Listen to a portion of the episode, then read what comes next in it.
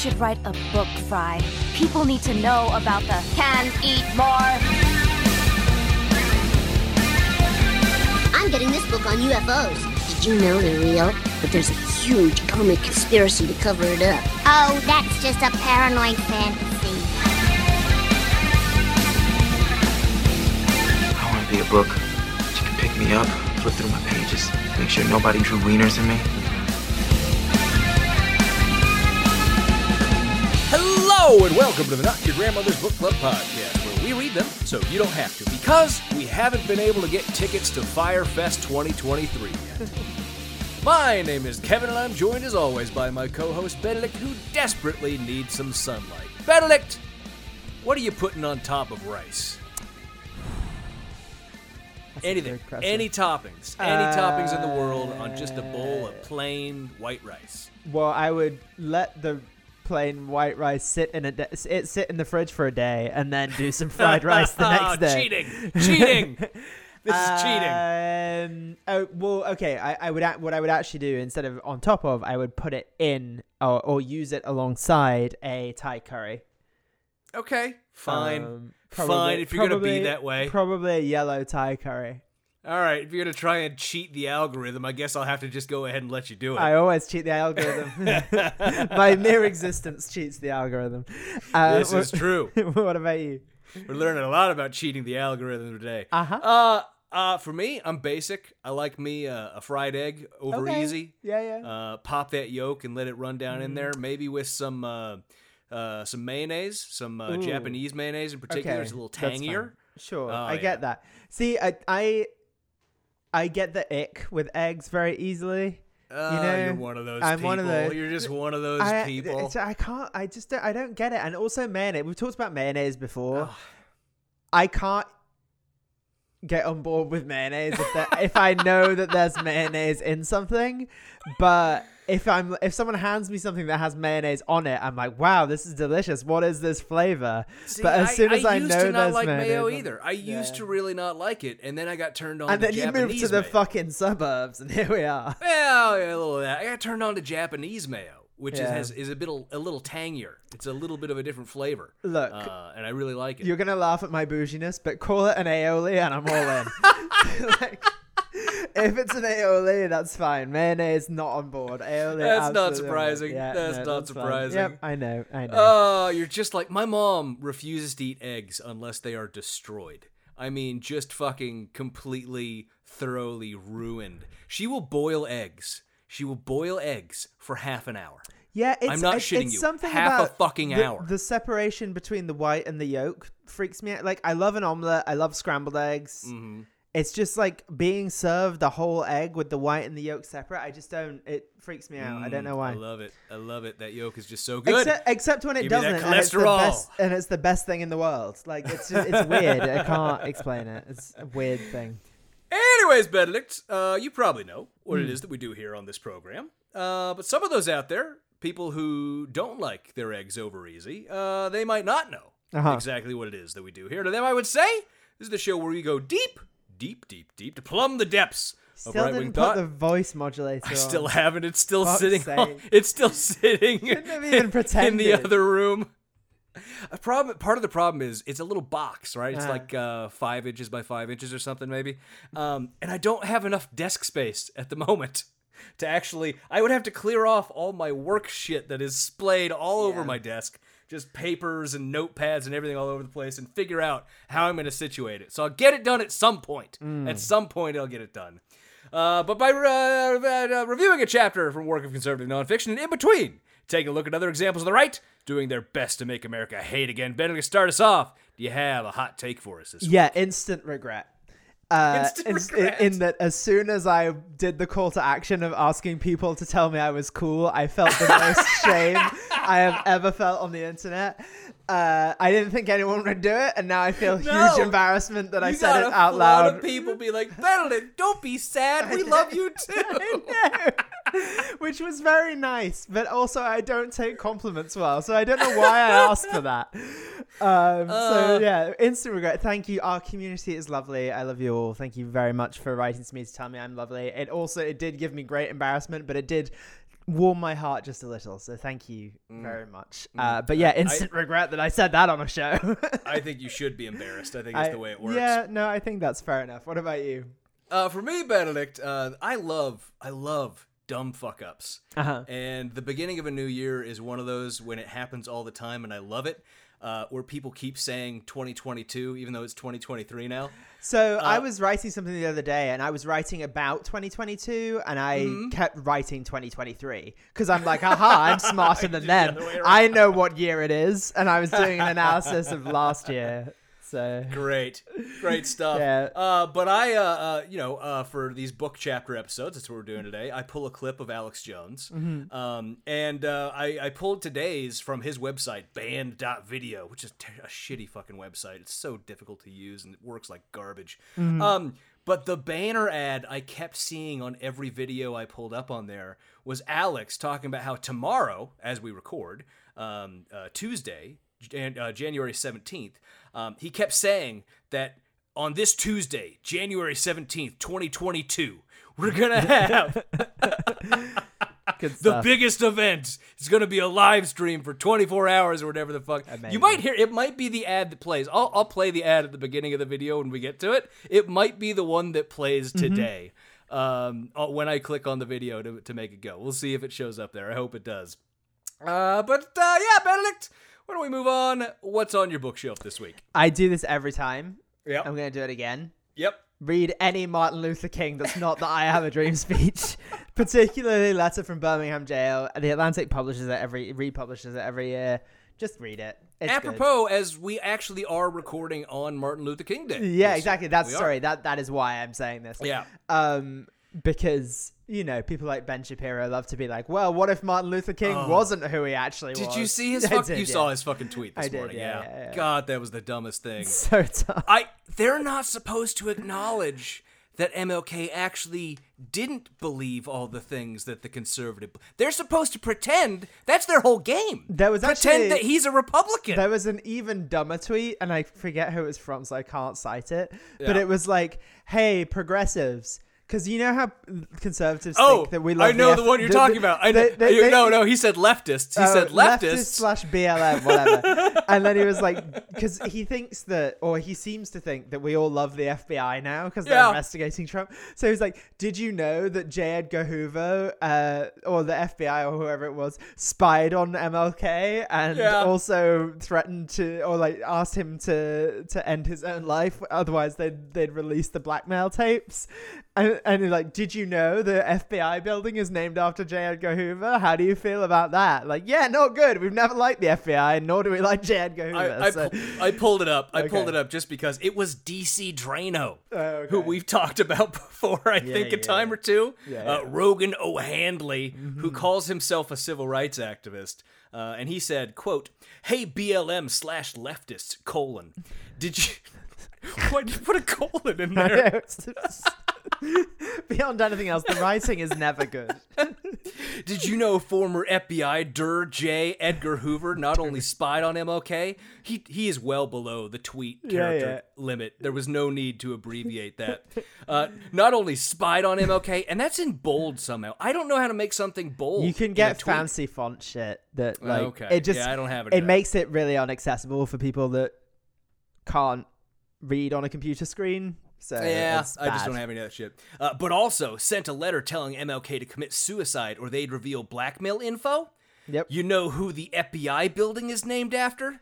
J. Edgar Hoover. You okay with that? No. And it's the W slash for with that I use in all of my notes. Yeah, no, none of us are okay with that. We, there No. shouldn't be an FBI building. It definitely shouldn't be named after J. No, yeah. It's uh, yeah, I saw a bunch of people retweeting that being like, man who has never met an actual leftist yeah, it's engaging in internet dialogue. Uh, oh, I so also good. saw Joe Rogan doing Soros conspiracism, so that's Yeah, isn't that too, great? yeah. No, isn't that good. great? Yeah. God, the world is broken. Yeah, yeah, yeah. Also, Ugh. it's just like it's just boring too. Like, it, like, oh man, like, like Glenn Beck was doing this twenty years ago. Get a new shtick, like, really. Well, ten years ago. Well, ten fine. years. What? Oh, Yeah. okay. It feels Yeah. like twenty years ago. it feels like we covered it twenty years ago. Jesus Christ. Yeah, if you haven't, if you hadn't heard that yet, you can go back and listen to our entire breakdown of Glenn Beck's uh, insane conspiracy special about George Soros. I think we did like five episodes. You know what I wish? through. I wish that I hadn't gone bald before we started doing the show so that I could blame it for my hair falling out because I do feel like it artificially has aged me. yeah, it definitely has. What's on your bookshelf this week? On my bookshelf this week, Benedict. Hopefully, this ages you a little bit. I'm recommending another video game. Uh, I've been on a, a real time strategy uh, Yeah, you said that. Been playing a lot of them, uh, and I finally, for the first time, uh, played Age of Empires 4, Okay, how's that? which I, I had I had held off because Age of Empires 3 was such a disappointment, just an utter disappointment. It was a bad game, but I gotta say they hit all the right notes for me Okay. on on Age of Empires 4. They really, it's an enjoyable game all the way through, and I play the campaign mission, missions. I'm not a multiplayer person. Um, I play a couple of rounds of multiplayer, but you know, it's always like Yeah, everyone I've on there so much better than you. It's like, person. eh, Yeah. not really my thing, but they really made the campaigns incredibly enjoyable by mixing up the mission styles, uh, and and it's just back to that sort of classic format, and it works really well. It, like I said, it hits all those notes that I was looking for, um, and I found it really really fun, and it's really great, you know, really upscaled, uh, uh, HD, great look, sort of um, 3D ish looking game. Just just check it out. It's a whole lot of fun.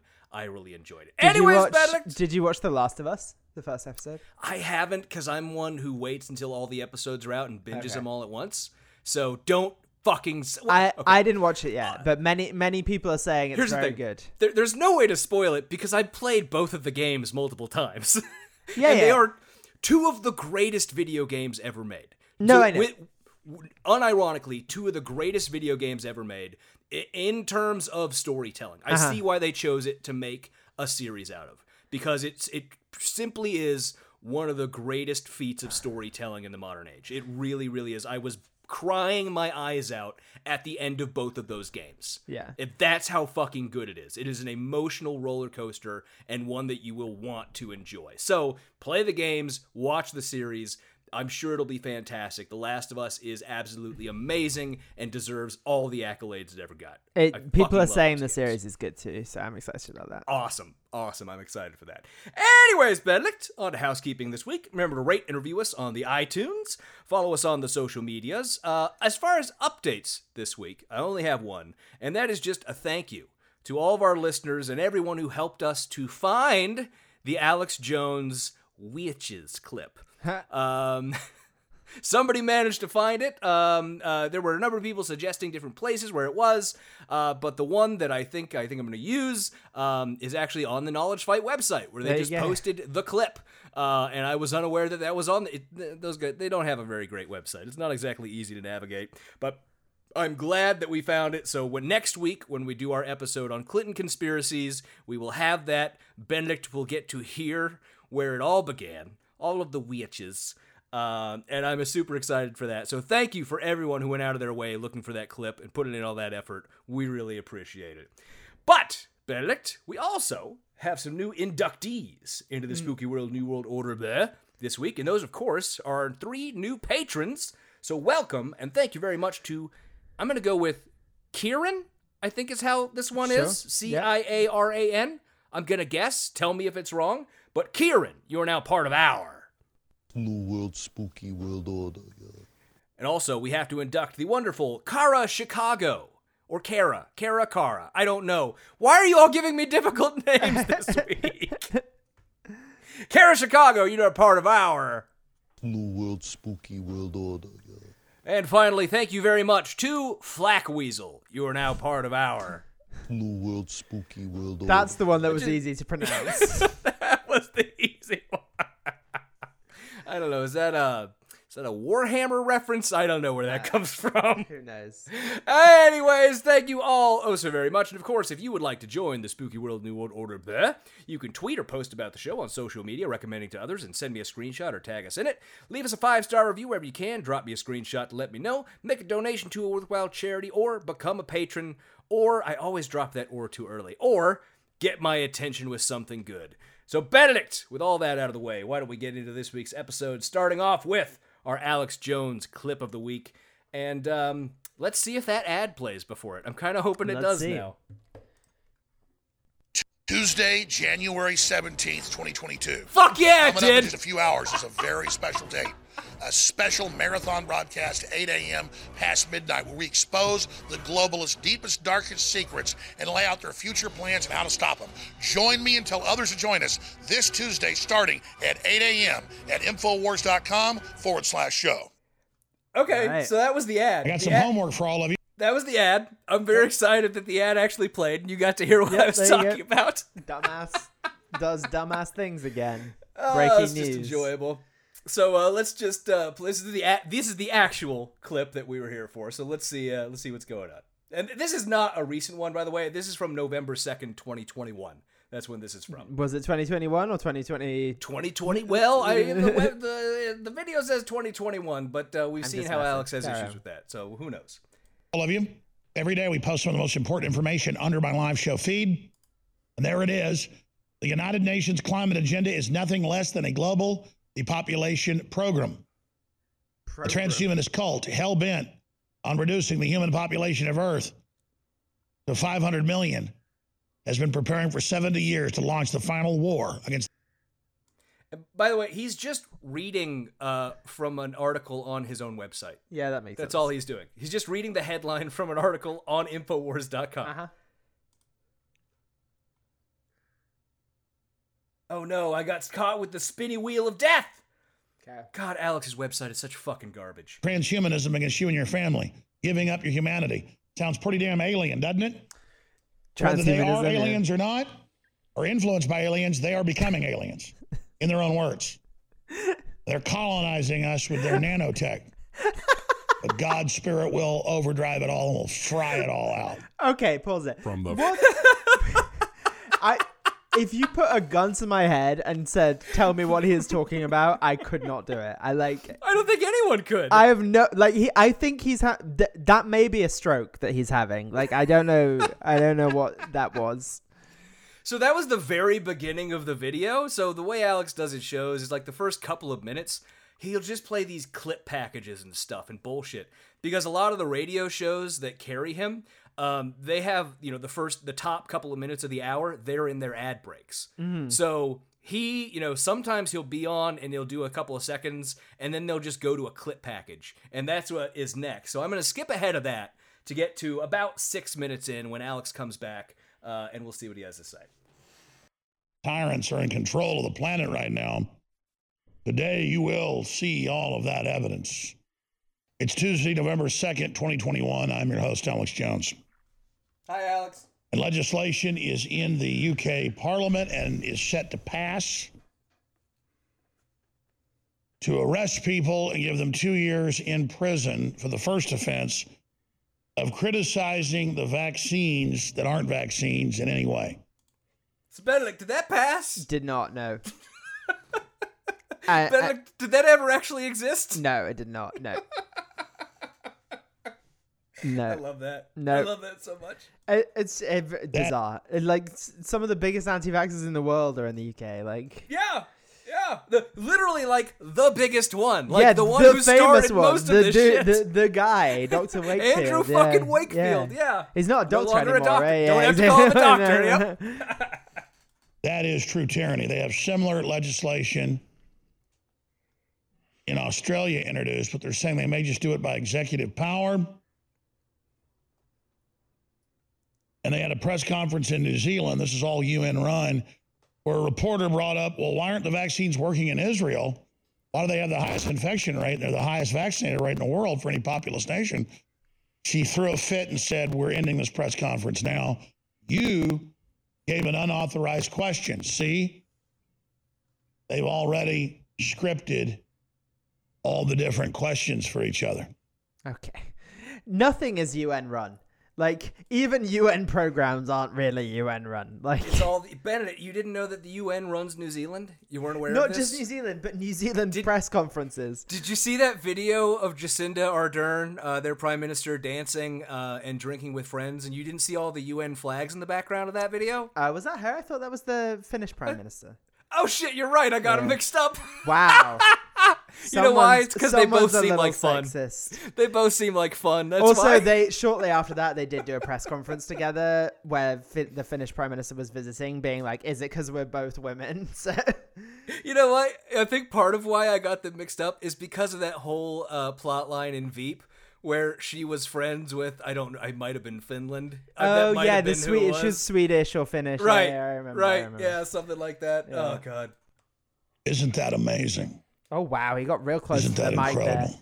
Oh Jesus, relax. And then we've got a member of the Australian military saying they're training to confiscate people out of their homes and take them to emergency centers if they don't take the inoculation. And we have premiers of three states already saying that's the plan the last few months. And people see this video and they go, well, is this officer telling the truth? That the military No. No, No, he was not. as If- it turns out, nobody has been arrested for not taking the vaccine. Yeah, if there was someone who was saying that, then no, they were not telling the truth, Alex. Oh, so that's fun stuff. Yep. Starts off with some transhumanism stuff, and then he just rambles for a bit about vaccines. Yeah, that's classic. That's a life. That's a Well, day in the life Alex. no, that makes sense because they, they're putting the nanobots into our bodies with the Ah, vaccines. of so it- course. it makes sense. I forgot about that part of it. Yes, Yeah. oh, absolutely, absolutely. So, Benedict, today we return to the second half of Chapter Five. Yep. Of the Great Reset by, of course, Alex Jones. Uh, where we left off last time, if you didn't uh, remember, uh, we had. Or if uh, you're joining us for the first time, welcome. Uh, then uh, last time we left off, and this chapter is titled Yuval Noah Harari, RoboCop for the Empire, which still a great chapter title, still just a baller, just an amazing It's chapter ju- title. It's very funny that he's just so mad at this one guy that he devotes like one out of what is it, like eight chapters that he does? Or how many It's- chapters is this book? I, I forget nine, maybe. It's a good question, honestly. I don't he, remember. he devotes a whole chapter of nine, of ten chapters. There are ten chapters. And he hmm. devotes a whole chapter to this one dude who is not particularly influential, apart from that he's friends with rich people. Yeah, I mean, I, I'd say he's somewhat influential, right? This book was a bestseller. I think the follow-up book was a bestseller. he but, is like, somewhat lots of, influential. Lots of but- books are bestsellers, right? Like this. Yeah, I this was gonna doesn't say he's influential in the w- same way that like James Patterson is influential. Yeah, right. like, Like, it, I I would say he's influential in that he is culturally relevant, or at least was in 2014. yeah, that's sure, sure. But um, I get what you're saying, right? He's not important enough to devote an entire chapter to. But I think, and this is this is just based off of now having got the book *Sapiens* and, Ah. and gone through and checked over what Alex did. Um, that part of the reason why Alex decided to do this is just because Harari seems to like technology and stuff. And he Yeah. does he does talk about how interesting it is and all these new things and how well, it's he does that change the and then philosophizes about technology. It's basically like a philosophy 101 treatise on technology, right? That's what he's doing. Right. So, um, I, like I said, I got the book. I got *Sapiens*. Yeah. It showed up, and then Alex fucked me and moved on to a new book for the second half. Okay, of the so are you gonna go back and fact check real quick?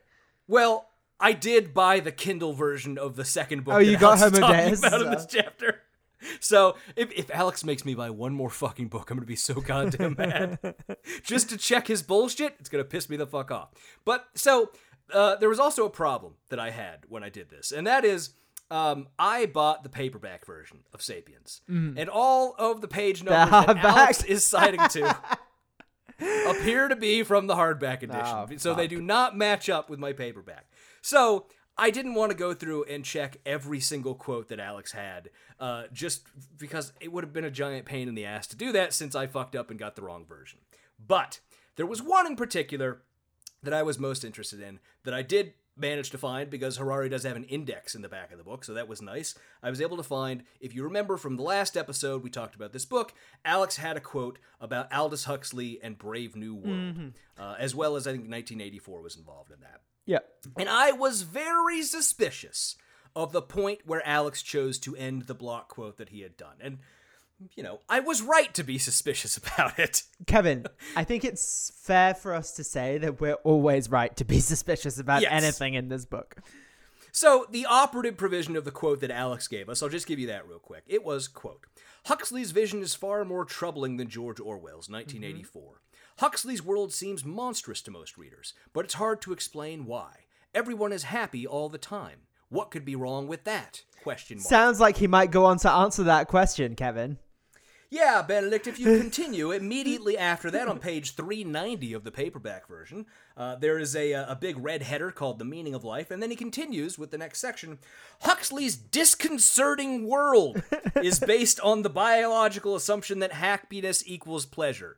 Yes, then he goes on to talk about what happiness means and why the world of Brave New World might not be such a good thing. Yes, I was absolutely correct to be suspicious. I, this yeah, I think we said that at the time. We're just like, well, obviously he's going to answer that rhetorically flourishing question. Like, Yeah. Yeah, it's it's just great. It's so great because Alex knows that none of his readers or listeners or whoever are going to go buy Sapiens and check these things that he's saying. None of them are. They never will. Um, so I guess in that way it's a genius move to just paint these things in the way that you want them. I don't know. yeah. It's g- annoying Sure. It is annoying. But anyways, anyways, Bennett, we begin today's section of the book with quote. But Harari seems most thrilled by the possibility of non-biological life as the solution to those troublesome human beings who can be so difficult to organize into an army that can then be ordered to bayonet people the government doesn't he like. really that is is one obsessed with people being bayoneted. Benedict, that was all one sentence. I look, I I just gloss over bad writing these days. Like, I don't even have time to be like, But yeah, he does seem to have an obsession with bayonets. I don't know why. I think that's like it just goes back to the Cold Warrior mentality and like an image of Soviet soldiers with Soviet their- bayonets. yeah, maybe that's something. Maybe that's where that comes from. But he continues. But even then, the army might not follow your orders unless you convince them the people they're going to bayonet are really bad people. You know, the use of people twice there, it, there's that sort of repetition of the same word annoys me. It's the sort of thing I have to like cut out of my own writing. yeah, it's not hate it even it's not it. even rhetorical there. It's just No. Uh, but he he does then tell on himself and be like, you know, like uh, January 6 rioters. Uh, Yeah, yeah. He says, quote, like those who might claim the votes need to be recounted in an election. We all know that asking for validation of a vote is the same thing as inciting an insurrection. Harari explains how we might get rid of human beings entirely. And of course, which is you know, an absolute non sequitur. Just like, Yeah. how can I bring up Jan 6 here? Uh, shove it into this paragraph. Also, Harari explains how we don't need to be human anymore. What the fuck? Yeah, the one thing to point out, you know, if you go back and re-listen to the last chat, last first half of the chapter, um, and then for today's, is that now that I've I've read a good portion of *Sapiens*, I haven't read all of it because it's a 400 some page book, but I spent you know a couple of good hours the other day reading through some of it. Um, he's not advocating getting rid of. Hu- I don't know why I had to actually go read this fucking book to be able to tell you that Harari is not advocating getting rid of humans. I don't know why I had to fucking do No, that. It shouldn't no. be a thing that I had to do. I, I- it's always it's always I mean we I feel like a fucking broken record saying this but like anytime they say something is prescriptive it's always descriptive Right, right. God, it just Or predictive. So much. But so the the next quote that we get here immediately after what I just read to you, um, is a lie. So, and, and well, okay, I have to hedge that because I want to be as fair as possible as always. So, um, we get here two paragraphs from Alex cut out of *Sapiens*, and they read as follows: "Quote." The third way to change the laws of life is to engineer completely inorganic beings. The most obvious examples are computer programs that can undergo independent evolution.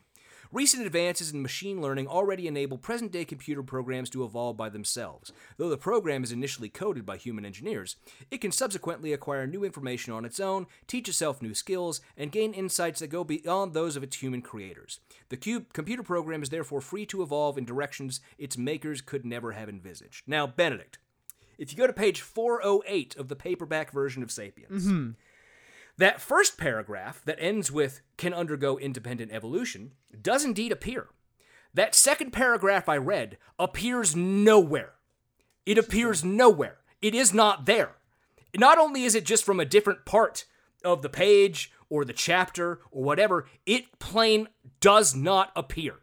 Now, where I said I have to be fair edits is edits can be made between hardback and and uh and It- paperback yeah, editions. I wanted to say it's possible. It's possible. And as far as I can find, this book does have two versions. The original version was published in 2011, and that was a self published uh, translation by Harari. Because he wrote the, he wrote the original in Hebrew because that's his first language, right? So the the original was his self translation. Then in 2015 there was a new professional translated version done and published. It's possible that that is the difference between the first translation and the second translation. I don't believe it though, because that's a pretty big difference between what actually appears immediately following, following the first paragraph, which is quote, the field of genetic programming is today one of the most interesting spots in the computer science world. It tries to emulate the methods of genetic evolution. Many programmers dream of creating a program that could learn and evolve completely independently of its creator. In this case, the program would be a primum mobile, a first mover, but his creation would be free to evolve in directions neither its maker nor any other human could ever have envisaged. Now, that's not just a difference in translation. That is a, a difference in in arrangement of the paragraph. Uh, that, And in I, meaning. I, I, as somebody who's translated things, it depends how loose the they're allowed to be with the translation. Because Okay. if if they're just trying to conceptually get the idea across, I could see how that is a thing. Um, but also, I mean, even between hardback editions and paperback editions, they sometimes make edits like Okay, that. so- fine. Look, I'm being fair. I'm being as fair as possible. Yeah. But I don't believe that that Alex has that. I just don't. I, I would have to get the paperback version, and I'm not going to go get the Also, paperback version. that's an I'm extremely it. it's an the you- hardback. Yeah, it's an extremely inoffensive paragraph either way. It like, is. Hey, Even then, it is. AI exists, which like Alex yeah. Alex says Oh, has Alex freaked out about the Chat GPT stuff yet? You know, I haven't heard him say anything about it, but I really want. I want to find out now if he said anything about Chat GPT. So if any of our listeners know if Alex has gotten down on Chat GPT. Uh, let us know because that would be. I want to see Alex interact with ChatGPT. Oh, I want I someone wanna to like do like write an Alex Jones rant about ChatGPT. Oh god, it'd be so much fun. But Alex says about that uh, two paragraphs he quoted, quote, Harari sounds like such a proud parent, doesn't he? Not really. He's just describing artificial intelligence. Yeah, but he says, quote, it's like he gave birth to a computer program. Not really. And if the machine starts to misbehave, well, unlike a human being, you can just turn it off. What if your laptop could also be your brain? Okay, Alex is high. Sorry, that is- I'm like yes. A- Alex smoked his first joint and wrote Hey, some shit man. down. Okay, man, what if your thing. brain could be in your laptop, dude? Wouldn't that be crazy? Funny thing for you, Alex has said in the past that he smokes weed once a year uh, to see how it has changed since when he was younger, because George Soros and people like him are making it stronger to help with their mind control or whatever the fuck. no. Yeah, man, he says that for real. It's so good.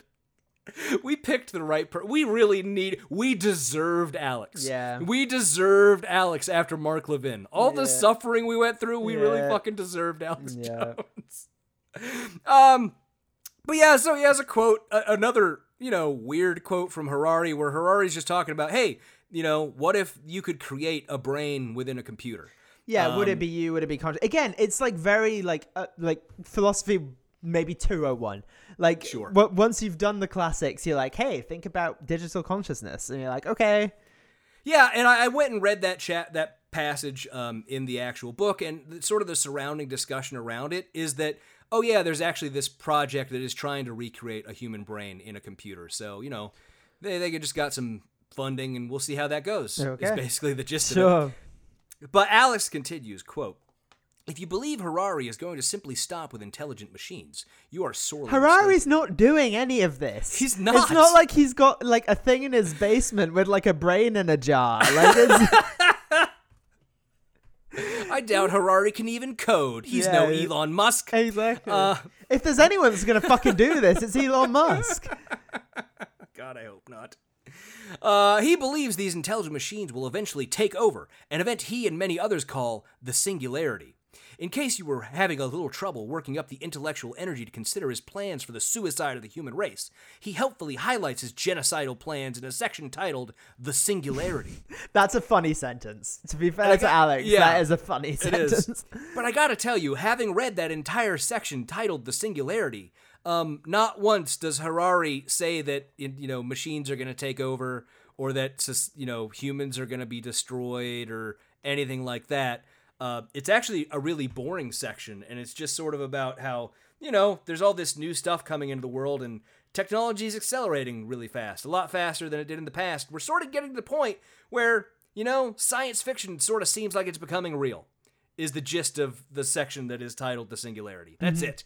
There's no mention of what other people call the singularity, right? Where humans and machines merge and your brain is uploaded into the web or whatever. That's Into the not cloud. even mentioned. No. It's not even mentioned, which I thought would have. I thought- I thought it would have been mentioned because that's what people generally mean when they say the singularity.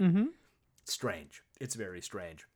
Uh, but the the the quote that Alex pulls for us from the section, the singularity, I just have written in my margins hashtag stoned thoughts Yeah, because that's that's that's really Exactly what, what it it is. is. I'll read for you what I, what I consider the operative portion uh, of the quote that he pulled from Harari, which is quote. Yet the real potential of future technologies is to change Homo sapiens itself, including our emotions and desires, and not merely our vehicles and weapons. What is a spaceship compared to an eternally young cyborg who does not breed and has no sexuality, who can share thoughts directly with other beings, whose abilities to focus and remember are a thousand times greater than our own, who is never angry or sad but has emotions and desires we cannot begin to imagine? Man. Like, Yeah, that's just stoned computer nerd thoughts, is all that is. yeah, Like- exactly. Oh god, it's just weird. But yeah, Yeah. Alex Alex takes that and says, "Yeah, Harari wants cyborgs with no emotions. That's what he wants." Yeah, again, uh, nobody wants these things. It's No. it's exactly that. Again, he just thinks that it might happen. yeah, and again, and that we should think about like what might happen if it does. oh fuck, nobody let Alex read Neal Stephenson. Yeah, Do not let Alex read Neal Stephenson. He would lose his goddamn mind. That would be the worst. That would be the absolute worst. Yeah. Or don't let Neil Alex get a hold of Cyberpunk. was Do not let Alex get a hold of Cyberpunk. Neal Stephenson was actually advising uh, Elon Musk. And Yeah, he Jeff was. Bezos for a while. So Oh, Elon uh, uh, Neal Stephenson is such a weird cat. Not only because of his weird facial hair uh, and and bald choice, uh, but also like I love Neal Stephenson's books. I think he's a fantastic writer. I really love his Yeah. science fiction. Uh, he's got some really great stuff. Um, again, but- not prescriptive. yeah, no, I don't think so. He also has a tendency to include a lot of pedophilia in a lot of his yeah, books. not great. Yeah, it's not. It's very strange, and he is a libertarian, so that might tell you a thing or 2 Mm-hmm. Or he's like, I, I actually don't know exactly where Neal Stephenson lies, but he's on the libertarian-ish side of the spectrum. Uh-huh. Uh, anyways, we're here to talk about Alex. Yes. Maybe we should do I- a Neal Stephenson book. Yeah, that would be a lot of fun. Uh, but he says that uh, Harari reminds him of a religious zealot, right? And this is where the rest of this chapter becomes a whole lot more weird Christiany. It's Um, yeah. It really dives in headfirst into a lot Oh, of weird. it, it becomes stuff. like see how I'm fighting demons by writing this weird chapter, like Literal demons, yeah. Benedict. Yeah, Literal no, demons. the demon and devil of the Old Testament is that's what we're fighting. So Alex says, quote, But because Harari recognizes no god or spiritual plane of existence, he tries to fill the god-shaped hole in his soul with technology. Isn't that one always fun? It is Uh, fun, and also uh, Harari himself says that souls are defunct and pointless. So it's it's Yeah. good that he starts talking about the god-shaped hole in his soul when Mm-hmm. Harari doesn't even believe in souls. Yep. However, for those of us who do acknowledge a spiritual reality, this, this is an old and familiar tale. It is the common story of one who does not acknowledge the Creator and in doing so seek to supplant him. In the religious traditions of the world, those who walk this path risk becoming demons and devils, the most hideous creatures in all creation. Oh, can I be a You demon? are- so Benedict, he is calling a Jewish man a demon a or a devil. devil. I just find it so. Both. You know, we know so much about Alex. Yeah. We know so much about Alex. Yeah, because Um, he keeps telling on himself. it's hard to see it as coincidental Yeah. anymore. It really is. But yeah, man. So it it takes this weird Christian turn here, and it's it's not gonna get off this weird Christian turn for the No, rest of for the a chapter. while. Really. It's gonna keep coming back to it. But he says next, quote, In the afterword, the afterword to Sapiens, that is, the animal who became a god, he proudly declares his heresy. And it's just Harari using flowery language to describe how humanity, you know, became rulers of the world and gods in their own right. Blah Mhm. blah blah. That sort of stuff. It's Yep. boring. Uh, but Alex says, quote, We know the type of future Harari envisions for human beings genetic manipulation, robotic enhancements, and non organic life that eventually rules over us. Again, Harari never talked about them ruling over us in the sense that he wants that. He talked about the possibility of that becoming uh, uh, something that happens because if, if technological beings su- far surpass us, then what ability would we have to stop them Mhm. from ruling over us? Again, descriptive, not prescriptive. Yeah, it's the Matrix, isn't it? Is the thing? It's uh, it, which uh, I've I've noticed. Have you noticed people talking about the Matrix more often? I have, and also I have a bone to pick wi- with everyone who calls them the Wachowski sisters. Okay, Yeah. as someone of a Polish background, it's fucking Wachowski.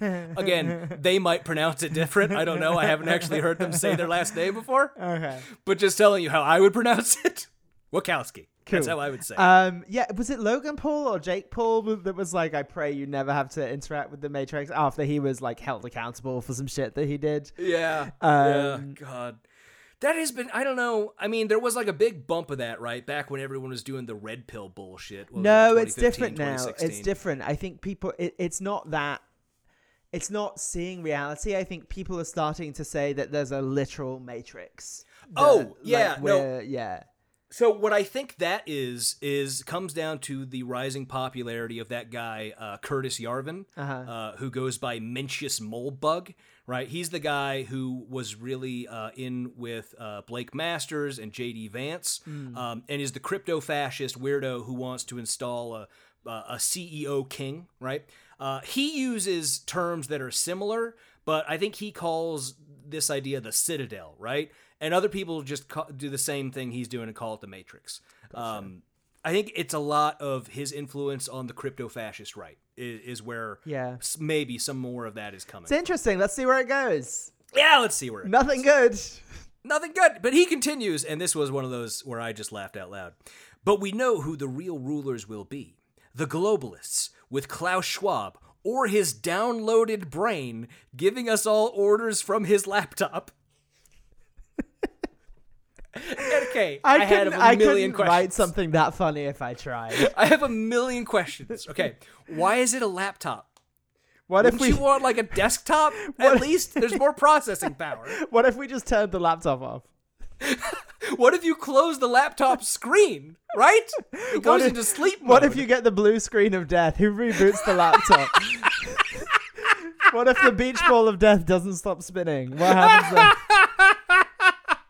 What about the iPod? His brain on an iPod, really? I mean, at least then you've got plenty of music. 60,000 songs Yeah. these days, I've heard. Can you imagine? Um, Clash 12 can give any orders, but they have to be communicated exclusively in MP4s. It's like that thing they did in old movies where the radio would change and like pick up a word here and a word there to make a sentence from whoever's trying to communicate. Yeah. But it, yeah, it's it's done with like Katy Perry. It's just like Klaus Schwab's brain, but it's doing like song clips. You know, like you know, like they people used to cut words out of magazines. It's Yeah. just doing that with songs. Like oh, that's so good. That's so good. Okay. So Benedict, we get to the next book that he's going to be talking about from uh, from Harari. Yeah. Homo Deus: A Brief History of Tomorrow. I don't remember. is- Did you tell me that you'd read that one too? Uh, I I read the first bit of it and then I got bored, honestly. Um, Yeah. But it's basically, uh, from from what I recall, it's like the thing that stuck with me was basically him saying that like pretty soon it could be that rich people basically make themselves gods and there's an actual underclass of people that can't afford to make themselves gods. Yeah, it's it's there. Uh, like I said, I bought the Kindle version of it and skimmed through it, um, and it is very much cautionary in that Yeah. way. Um, It's be like, hey, we should happens- be careful before we give people the ability to like live for 300 years when most people are living for 60 years because all the Yeah. wealth has gone. there's this whole section where he engages in the debate where he's like, you know, people who are in favor of this sort of thing will say, well, yes, most of the medical advancements of our time have come from the rich. and then eventually trickle down to the people who don't have as much wealth. And, you know, Harari points out that, well, yeah, sure, in general, people now have access to better health care than people of the past, but the gulf between what is available to the wealthy versus what is available to the poor is becoming greater and greater as time moves forward. And eventually, yes, we will reach that point where the people with sufficient wealth will become essentially immortal. And what will that mean for society Mhm. when those people uh, are you know advanced in such a way yet there are so many people who don't have access to that and essentially have to live under the rule of those who are advanced to the point of, of immortality or quasi immortality Which is yeah an interesting thing to think about, and a thing that it could actually happen. is Yeah, and i think it's something that like alex if he wasn't being disingenuous would and if he was engage with it and should engage Yeah. with it. it feels like something that would be It up feels like something alley. that he'd be like, "Hey, the globalists are trying to live forever and keep you like dying when you're 50." Like that. Right. He could work it into one of his conspiracy theories Yeah. if he was just, you know, on board with Harari. Yeah. Or he doesn't actually even have to be. He could just be like, well, he sort of did what he did here, or could do what he did here, which is just say, well, Harari's in favor of that, which is a lie. Harari is obviously not, if you read the book. Uh, and I'm against it, is just sort of what he's done. And it's very, it's much less interesting than if he actually engaged Yeah. with the conversation. But he says about this new book, quote, he goes over the the sections of it and he doesn't care about part 1 or part 2, but he says, quote, part 3, Homo sapiens loses control is where Harari really gets going with his futuristic plans. In a chapter titled The Time Bomb in the Laboratory, and then there's a parenthetical. Now, you might be forgiven if you thought the chapter was about China and the United States experimenting with dangerous bat viruses and how one escaped, causing a worldwide pandemic and killing mi- millions, but you'd be mistaken.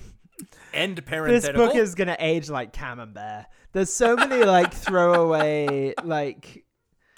Look, Yeah. I didn't tell them to include a bunch of soft cheeses in your cheese of the month club. I apologize for that greatly. Thank you. But he has a quote from Harari's book, which is really just boring, and it's just really, um, you know, science doesn't deal with questions of morality. Um, you know, religion and liberalism and these sorts of systems, these are based on making abstract ethical judgments. Yeah, and they get steamrolled by science a lot of the time. Right, because science, uh, the the factual statements that science make uh, don't stand up, or, or there, you know, there's a difference between uh, rigorous scientific scrutiny and factual statements based on on ethical values made by uh, various political or religious uh, uh, subsets of society, whatever, blah blah blah. Um, but Alex says about it. I'm not going to read you the quote from Harari, but Alex says about it, quote. In Harari's vision, if you like individualism, human rights, democracy, and the free market, you're just a deluded fool. It's all part of some imagined order, rather than a system developed by brilliant, compassionate people over the centuries as the most effective way for us to live together in a manner that is conducive to the greatest good for the largest number of people.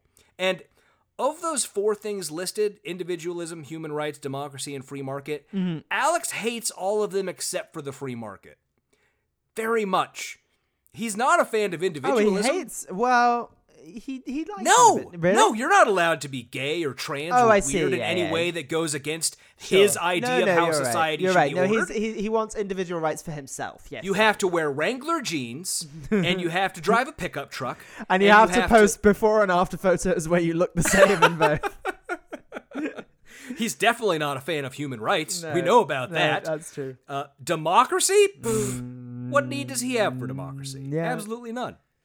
So, you know, Alex just doesn't understand the concept that Harari is getting at, and he includes a quote from Harari which should clue him in on what Harari is talking about. And that quote is quote to the best of our scientific understanding, determinism and randomness have divided the entire cake between them, leaving not even a crumb for freedom.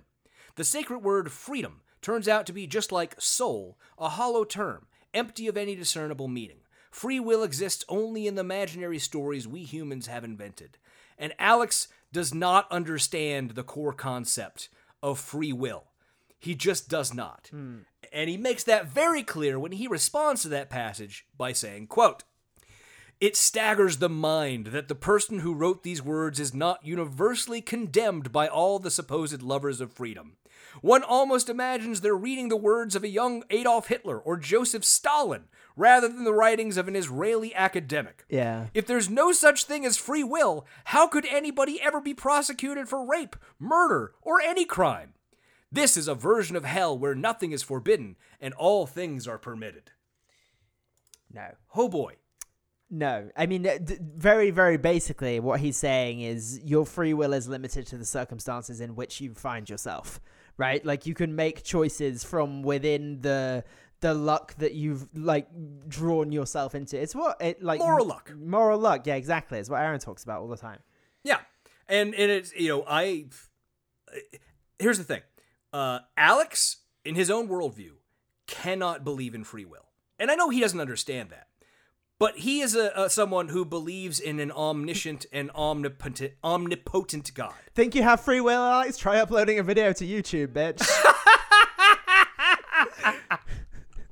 Okay, but you get what I'm saying. no, right? I know what you mean. Alex believes in a creator who knew everything that was ever going to happen. Yeah, ever. yeah. No, it's every determinism. movement It's of every lit- electron. It's literally determinism. yes, he cannot believe in free will. No. It does not comport with anything. No, you're right. Does not make sense. Yep. But he has to disagree with Harari because you know the, the right-wing conservative religious view of the world does involve this component of arguing that there's this free will thing that yeah it doesn't make sense with our religious view but it exists because we say so Yeah. right God lets you make your mistakes. And it's how we're allowed to judge other people Yeah, and be mean to people that we don't like, right? Go into his phrase about how can you prosecute anyone for rape or murder? Well, because they did those things, Yeah. right? And, and if you understand these concepts, then maybe you'd end up like me, who is someone who believes that at the very most, punishment, in the sense that Alex thinks of it and others thinks of it, is can only be a tiny, infinitesimal portion of the reason why we prosecute people for crimes they have committed, right? The, there are the if anything, the only punishment allowable should be aimed at rehabilitation. That's the only allowance I will give for punishment, by which I mean separating from one and putting them in prison, right? That is a form of punishment. Uh, and we've seen how poorly it works to do that in our society. It does not actually result in reforming people. It is not a good system. And he so close to understanding. But we got some throwbacks to Zbigniew Brzezinski, right? You'll remember a couple chapters ago. Yep. Alex was really ma- mad about Zbigniew Brzezinski, and he compares uh, Harari to Zbigniew Brzezinski, and just in the sense that, hey, Brzezinski was saying there were all these changes going on, and that was going to change the way the world works. And look how foolish Zbigniew Brzezinski was. Nothing changed. It's all the same. The internet didn't drastically change everything. Well, that's the thing. He goes on to list all these things. Like, yeah, that all dramatically changed the world. Like the Yeah. ability to make phone calls across from the East Coast to the West Coast. Yeah, that changed the world. Yeah, but now we get into the section of the chapter where it starts to get freaky, mm. and this And not in a good says- way. not in a good way. Where Alex begins saying, "quote If you have been curious as to what people mean when they talk about transhumanism, this is your answer." You will be a biological organism with machine upgrades, and those upgrades will come at the cost of stripping you of what is most human about My pink flesh. Look, I played Cyberpunk 2077. It's a bad game. Yeah. It's a very bad game. Uh, uh, but um, yeah, Alex shouldn't be allowed to touch that either. He should not be allowed to. Alex touch shouldn't be allowed to touch anything. Cyberpunk 2077. God, he'd freak the fuck out. Um, but then he pulls this quote from uh, Harari, and this is again from the second book, Homo Deus. Uh, and this is uh, him writing about, you know, again, that book is about the future, what hasn't happened yet. This is him supposing what might happen in the future. And the quote from Harari is, quote, the third threat to liberalism is that some people will remain both indispensable and undecipherable. They will not constitute a small and privileged elite of upgraded humans. These superhumans will enjoy unheard of abilities and unprecedented creativity, which will allow them to go on making many of the most important decisions in the world. They will perform a crucial uh, they will perform crucial services for the system, while the system could neither understand or manage them. However, most humans will not be upgraded and will consequently become an inferior caste dominated by both computer algorithms and the new superhumans. So, I mean, I get why Alex pulled that, right? It's pretty obvious. It, it makes sense why Alex would think that's relevant and why it would work for the argument he's trying to make here. But I will go and read for you page 354. Does it say book. this should not be allowed to happen if we could avoid it? That's the gist. Yeah. That's the gist. so the last uh, last three paragraphs of page uh, 354 of uh, Homo Deus read, quote, How will liberal belief survive the appearance of superhumans with exceptional physical, emotional, and intellectual abilities? What will happen if it turns out that such superhumans have fundamentally different experiences from normal sapiens? What if superhumans are bored by novels about the experiences of local sapiens thieves, whereas run of the mill humans find soap operas about superhuman love affairs unintelligible? The great human projects of the 20th century, overcoming famine, plague, and war, aimed to safeguard a universal norm of abundance, health, and peace for everyone without exception. The new projects of the 21st century, gaining immortality, bliss, and divinity, also hope to serve the whole of humankind. However, because these projects aim at surpassing, rather than safeguarding the norm, they may well result in the creation of a new superhuman caste that will abandon its liberal roots and treat normal humans no better than 19th century Europeans treated Africans. Benedict, does it appear clear to you that maybe Harari isn't in favor of this thing happening? Yeah, yeah, it does. It it, it does. It does seem pretty clear. This is pretty clear. But Alex says about it, quote, I'm genuinely trying to resist making Nazi comparisons in this book, but it's so difficult when the globalists start using expressions like new superhumans. Mm-hmm. Yep, because that's all you need is to pull out one phrase, Well, not care about the context. What we should do used. is tax the super rich so that they can never fucking get there. That's the way to do that. Ah, God, that would be nice. That'd be nice. But Alex claims that Harari is trying to set up new religions. Um, and that's just because Harari has a weird chapter about how, you know, new religions will Be probably evolve from science. Technology. yeah, this is all boring. This this. It's really boring. It's really boring. But then Alex gets to this point where he says, quote, What does a person do when they realize that all the crazy claims made about these globalists are pretty close to the truth? These globalists do want to dethrone God from his throne in heaven and place themselves in charge. That's not hyperbole, but straight from their own writings. At the end of Homo Deus, Harari provides his three main points. And I will say that Alex does correctly put those three main points um, in the, the his version, his book, in Great Reset, uh, without changing them in any way. It's he's not lying about what they say in the book. I will also say that he leaves off the sentence that introduces them and also the sentence that precedes them and tells you what's going on here. So I'll read it for you in its entirety.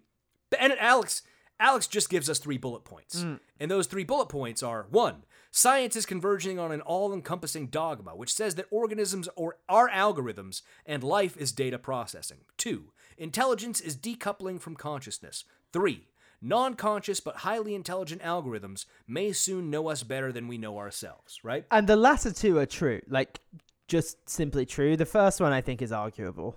Yeah, probably. So the sentence that introduced that list was quote that Alex did not put in his book is quote Yet if we take the really grand view of life, all other problems and developments are overshadowed by three interlinked processes. Huh?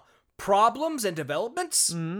It's uh, strange that Alex left that part out. And the thing that follows what Alex put in his book that he did not tell us existed is quote these three processes raise three key questions, which I hope will stick in your mind long after you have finished the book. One, are organisms really just algorithms? No. And is life really just data processing? No. Two, what's more valuable, intelligence or consciousness? And three, what will happen to society, politics, and daily life when non conscious but highly intelligent algorithms know us better than we know ourselves? He's asking questions about these things. Yeah, exactly. And like also like algorithms do often know us better than than we know ourselves. In the sense that like ad targeting knows us really well. Like Yeah. Google earlier today knew it knew that I needed 32 pairs of Crocs. That's right. Somehow, somehow. precisely 32. But he continues, quote, Homo Deus literally, and this is Alex now, not not Harari. Quote, Homo Deus literally means man is God. No, it doesn't. I was going to No, give you doesn't. a moment to interject there. No, it doesn't. It means God man. It's like Homo sapiens means wise man. Homo Deus means God man. It's not Yep. what it means. Yep. That is what the globalists are pushing. If there is one thing that religion has done, it is to cause people to consider things outside of themselves. It is religion that caused people to worry about feeding the poor. No, it Eh. wasn't. Nope. Educating the young. Eh. Removing people from slavery. Definitely. Eh. Yeah, Eh. All the ants. You know how everyone was way more religious back when we had slavery, Yeah. Alex? Yeah, that would be a problem if you were a thinking person. Also, how slavery is literally in the Bible. Yep. Uh, uh, and making sure that all enjoy equal opportunity. Eh. Uh, your famous case, famous case, uh, Benedict. Uh, the the case that really uh, involved uh, segregation in private education in the United States was Bob Jones University, a private Christian school. Good stuff. Of course it was. Set up for segregation. Uh, Liberty University, by the way, the famous Christian school, originally set up as a segregationist school. That's how that came to be. Uh, at its best, religion breaks down walls, requiring people to see others as fellow children of God, all equally valuable. By agreeing that all people have value, there can be no impulse to harm or rid ourselves of them. The more people embrace equality and freedom, the closer they are to God's natural order. When one understands the philosoph- I promise there's a reason I'm reading all this crap. Uh-huh. When one understands the philosophical underpinnings of a belief in God, it becomes clear that these globalists are nothing less than an opposition force to that belief. This is why I was reading all of that, Benedict. What else would you call an opposition force to God other than devils and demons? Oh, it's so good. It goes so hard. It, goes so hard. Uh, it's us, the devils and demons. They're demons, Yeah. Benedict. We're demons. We You and I are demons. Yep. It's I prefer devils. I'd rather be a devil than a demon. I think I mean, you are close to New Jersey. that's true. Uh, yeah. Jersey Devils. Yeah. Um, uh, yeah. You Sure. go out there in the woods and confront the mythical beast. Yep. Mm-hmm. Uh, you could also go watch a hockey game. Uh, so we then get three stars, uh, as we do. And he moves on to Harari's, and, and he calls this the third book in Harari's trilogy. But I don't see Harari considering it part of the series with the other two It's not a trilogy. It's it's a trite lessons for Yeah. the 21st century. It also contains the bit. Th- this section of the chapter contains the bit that I laughed out loud at the most about. Mm, I'm trying to guess what that was, but we'll get to it when we get to it, I guess.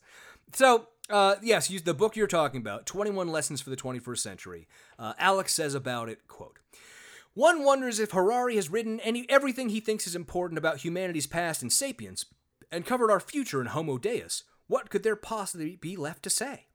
I consider 21 Lessons for the 21st Century to be something genuinely different from his two earlier books. Yeah, I think Harari probably thinks so Yeah, too. Because I it think he doesn't, probably it doesn't contain man in the title. And Alex says, quote, Has Harari developed a conscience? No. Is he backing away from the globalists? there is some evidence for this belief. And let me tell you, all the evidence he presents is just stuff that Alex overlooked in the previous two books. Yeah, or or misread or presented Yes! differently. It's always been there, Alex. You just didn't present it to your readers previously to now to make it seem like there's a change. And it's really just that I guess this this book is more um Explicit different than the other in the fact that it's called lessons. Right, I think that this book is more on the prescriptive side than the descriptive Yeah, 'cause because it's like the other two books lessons. Right, right. So I think that might be where Alex is maybe picking this up. But again, having read a, a good chunk of Sapiens now, I saw that as as having a lot of those intellectual and moral discussions than Alex pretended were in there. He just pretended that there was none, and it was just oh him yeah, saying, yeah. No, "This is what definitely I want." definitely had Sapiens and Homo Deus both definitely had a decent amount of philosophizing. Yeah. So um, Alex starts off here with a quote from from Harari. Uh, oh, is this the portion you laughed out loud about? I'm wondering. Uh, no, where we're- no, no, no. okay, it's on the it's on page one twenty seven. Don't spoil it for me. Sorry, Uh, it's not for a couple of pages. okay. Now I know. Now I know. Um, damn it, you spoiled it. Sorry. So this first one is just about should scholars do they serve power or truth? Should what what should they be about? What should scholars be about? And Alex has the most Alex paragraph of The most book. asinine opinion that you could possibly imagine. where Alex says, quote, I find it difficult to find any fault with that statement. That's been my experience on several occasions. Telling the truth often gets me less power. However, I must point to the fact that some of the most popular figures today, with the largest audiences, such as me, Joe Rogan, like me. Jordan Peterson, and Tucker Carlson, are relentless truth tellers. So, mm-hmm. a list of dum dums and liars. Yeah. and and Get just so ironic in a book that is full of provable lies lies we have proven thus far it is just so ironic that he has a whole paragraph talking about how he's a truth teller. Alex is such a truth teller. God it's weird Uh, but you know, he's he goes on about that, and then we get to what I think I know is the point where you giggled uncontrollably, where Alex um, doesn't understand why, or maybe he doesn't understand. He does understand, uh, but uh, uh, reminisces on the fact that Harari apparently was interested in the Disney movie Inside Out. Yeah. Um, and I'll, I'll say, I think Harari and me have different views of the Disney movie Inside Out. do you know? I haven't seen the Disney movie Inside Out. So. I, I haven't either, but I went and read the Wikipedia article about it so I'd be prepared for today's episode. I didn't. So, um, uh, Harari sees the movie Inside Out as showing uh, that there that you know the free will is a myth, um, and that humans are just machines controlled by these emotions that are there. It's a weird view, man. It's a pretty weird view. Again, I watched Osmosis Jones back in the day. Oh shit! So did that, I. Did you watch yeah. the cartoon spin-off Ozzy and Drix too? I watched some of it, but I remember it not being as good because they didn't have the original voice actors right. They It didn't wasn't have Chris, Chris Rock. Rock. Yeah. Yeah, it was Chris Yeah. Rock. That movie was great. It was a really good movie. I loved that movie. Yep. Um, we should all watch. Let's let's all just get together and watch Osmosis Jones. Sure. Let's have a good time. I'm sure it's on Disney Plus. Uh, but so Alex says, "quote." As Disney finds themselves under increasing attack by parents in 2022. Oh no! You skipped they- over the bit that made me laugh. Did I skip over Yeah. the bit you loved? Does okay, it- well, why it- don't you just read it then? Okay. Why don't you just fucking read it? he read does this whole thing about Inside Out and also like the hero's journey. He references the hero's journey. Mm-hmm. And then he says, Alex says, Does it seem odd to you that an academic is spending so much time dissecting the plot of a Disney children's movie? And my brain just smash cut to Jordan Peterson crying about Cinderella or whatever the fuck it was. Where literally a page before he'd been like, Jordan Peterson is a res- the relentless truth teller. Like, Oh god, it's so good. It's so, so fucking funny. good. So funny. But I, I will pick back up with quote. As Disney finds themselves under increasing attack by parents in 2022 for what they view as attempts to break up the traditional family by, I guess, having a handful of gay characters. I, Yeah. I'm pretty sure that's what it's about. It's interesting to note Harari saw this pattern emerging as early as 2015. And he's just referencing that that in the Inside Out thing, I guess. I don't know. Uh, from Disney's Inside Out, Harari pivots back to Aldous Huxley's Brave New World, a book that Harari believes should serve as a blueprint for our world. no, he doesn't. Remember, I went and looked it up. No, he is very much cautioning Anti against. Brave New World, yeah. Yep, not a huge fan. Uh, he says, quote, In this brave new world, the world government uses advanced biotechnology and social engineering to make sure that everyone is always content and no one has any reason to rebel. It is as if joy, sadness, and the other characters in Riley's brain, that's, I guess, the main character, the, is, the yeah. girl from, uh, From Inside, Inside Out, Out, yeah. have been turned into loyal government agents. There is therefore no need for a secret police, concentration camps, or a ministry of love a la Orwell's 1984. Indeed, Huxley's genius consists in showing that you can control people far more securely through love and pleasure than through fear and violence. And again, I'm just gonna, I, again, I did not buy this third book. I'm not gonna buy another fucking book just because of Alex. Um, but I'm just gonna assume that Alex is leaving off the portion where he talks about that being a bad thing. Yeah. Because that's always what it is. Well, it's implicitly a bad thing, even in that paragraph. Yeah, it does. Um, so, and this is where Alex claims that at this point he sees Harari making a U-turn, and he thinks he's he's coming against the globalists now. Um, and and really, it's just him reading, you know, the portions where he's actually getting into the moral dilemma on these problems. I'll read the operative passage from the quote he has from Harari, which is quote: "It will be the algorithms that will decide for us who we are and what we should know about ourselves. For a few more years or decades, we still have a choice. If we make the effort, we can still investigate who we really are." But if we want to make use of this opportunity, we had better do it now. And that is the same message that was at the end of Homo Deus. Yeah. Yeah, yeah. Alex just ignored it intentionally. he loves But to. uh, Alex says about it, quote, When I read this last passage, I detected a lament, the passing of a world of which Harari was immensely fond. As a Christian, I'm always willing to accept a sinner who has seen the error of his ways. No, you're not, Alex. No, you're not. No, you're not. I've heard you scream about George Soros. Yeah. I've heard you scream about Bill Gates. You've told them to burn in hell. You have laughed and been happy about the fact that you think they're going to burn in hell. Mm-hmm. You are not willing to accept someone except as a, a literary flourish in this fucking stupid book. that that's the reality. So apparently, at the end of Lessons for the 21st Century, there's an interview with Harari, Um, and Alex is really enamored with that, I guess. Mm-hmm. Uh, and he he has some some portions from it, and I really didn't care about it enough. It really doesn't matter. Um, but he just takes out like one portion where he's like, Harari is talking about, you know, uh, people are being manipulated by algorithms and you know media and stuff like that. And Alex is like, yeah, that's true. See, he agrees with me now. He's against the globalists now. Yeah, And, which like- is weird to end the chapter this way, having devoted a whole chapter to like attacking him. Like, if you now think he agrees with you, what are you doing? Why have we And done he's not this? Robo. I guess maybe. I mean, okay, so we, we can all agree uh, that RoboCop is Jesus, right? We all know that. Oh yeah, Uh, yeah, yeah. yeah. So maybe Harari followed the same hero's journey as RoboCop. Mm, maybe, Maybe yeah. that's the subtle message behind the title of the chapter is that Harari is also Jewish. Uh, Jish, good one. Jewish. I see. I was gonna say Jesus, and then I was gonna note that he's also Jewish, like Jesus. Yeah. And that just combined in my brain to get out to my Jewish, mouth baby. words. He's just Jewish. but there's this again. Going back to this, there's an incredibly dumb paragraph written by Harari, um, where Harari is glowing about how brilliant the people who run Silicon Valley are, which I just have to point out. They're all a bunch of fucking morons. Yeah. Everyone who runs Silicon Valley, Moron. bunch of fucking morons. Yeah. Not smart. They're not brilliant programmers and genius engineers like Harari calls them. They're just dum dums who everyone thinks is smarter than them. Some of them That's are what's really brilliant on. programmers, to be fair. Those generally aren't the people in charge. Not anymore, yeah. No. Tho- yeah, those are the people, you know, making Those are the people who $150,000 sold a year. Yeah. Yeah, yeah, the, the people who are working for Google and stuff. Those there's probably some brilliant programmers out there, but they're definitely not the people in charge. So we get to the last two pages of this chapter now. And Alex really, really, really has uh, a, a love boner for Harari because Harari wrote a nice paragraph about what love means to him. Mhm.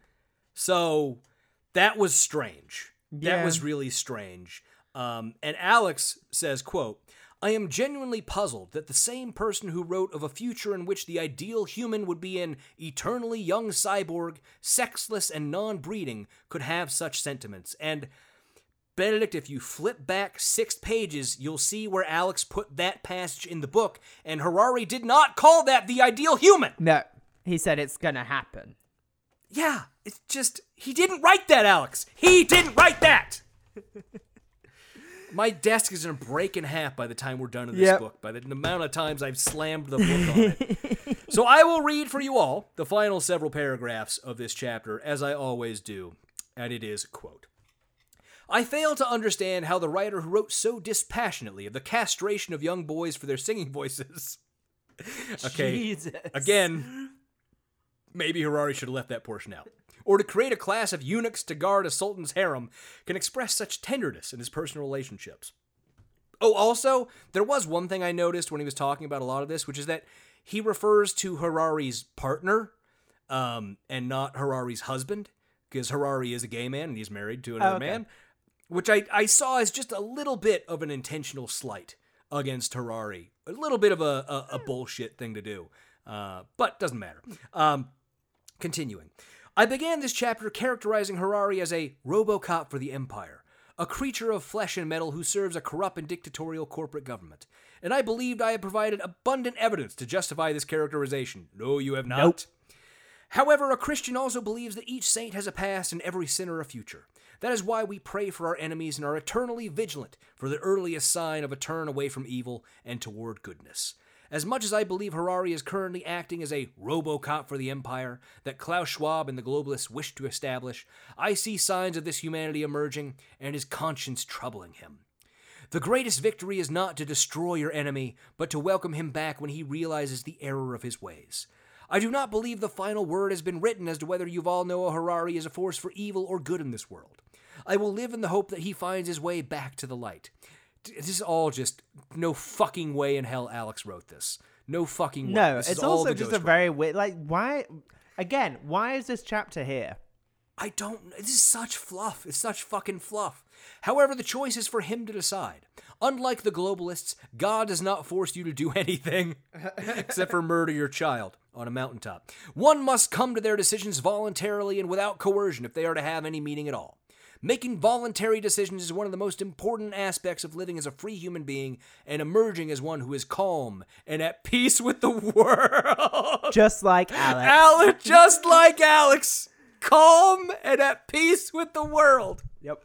The chillest man there has ever been. Oh boy, that is the end of chapter five, Benedict. oh, next chapter, just the preview for everyone, is titled "You probably won't face a firing squad in the Great Reset, but you may be put in a digital gulag." So you have that to look forward to Fuck. for chapter six. That's gonna be a whole. Loving lot of these snappy chapter titles. Oh boy, is he not the king of that? But thank you all for listening. We hope you enjoyed the show.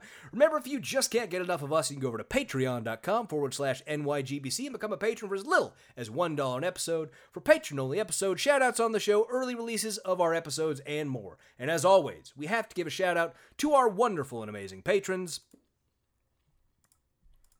Lots of you. Uh, lots, lots. Flack Weasel, Sadie's sister Wednesday, Kieran. Uh, how did I say I was going to pronounce that? Kieran, you said Kieran. Kieran Dackler.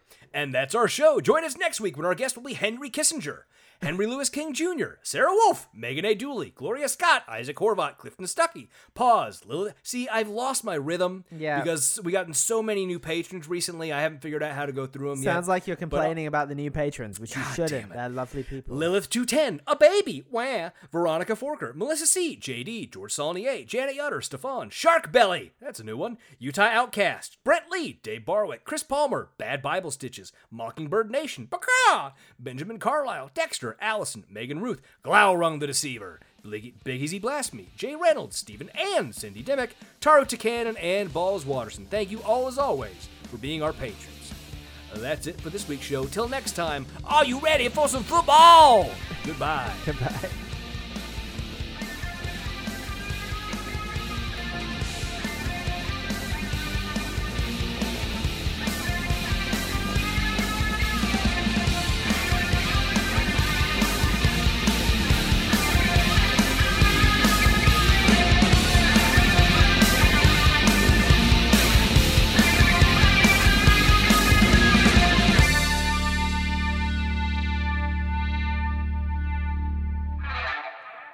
Grandmother's Book Club podcast is a production of Kevin and Benedict Productions. Copyright 2020, all rights reserved.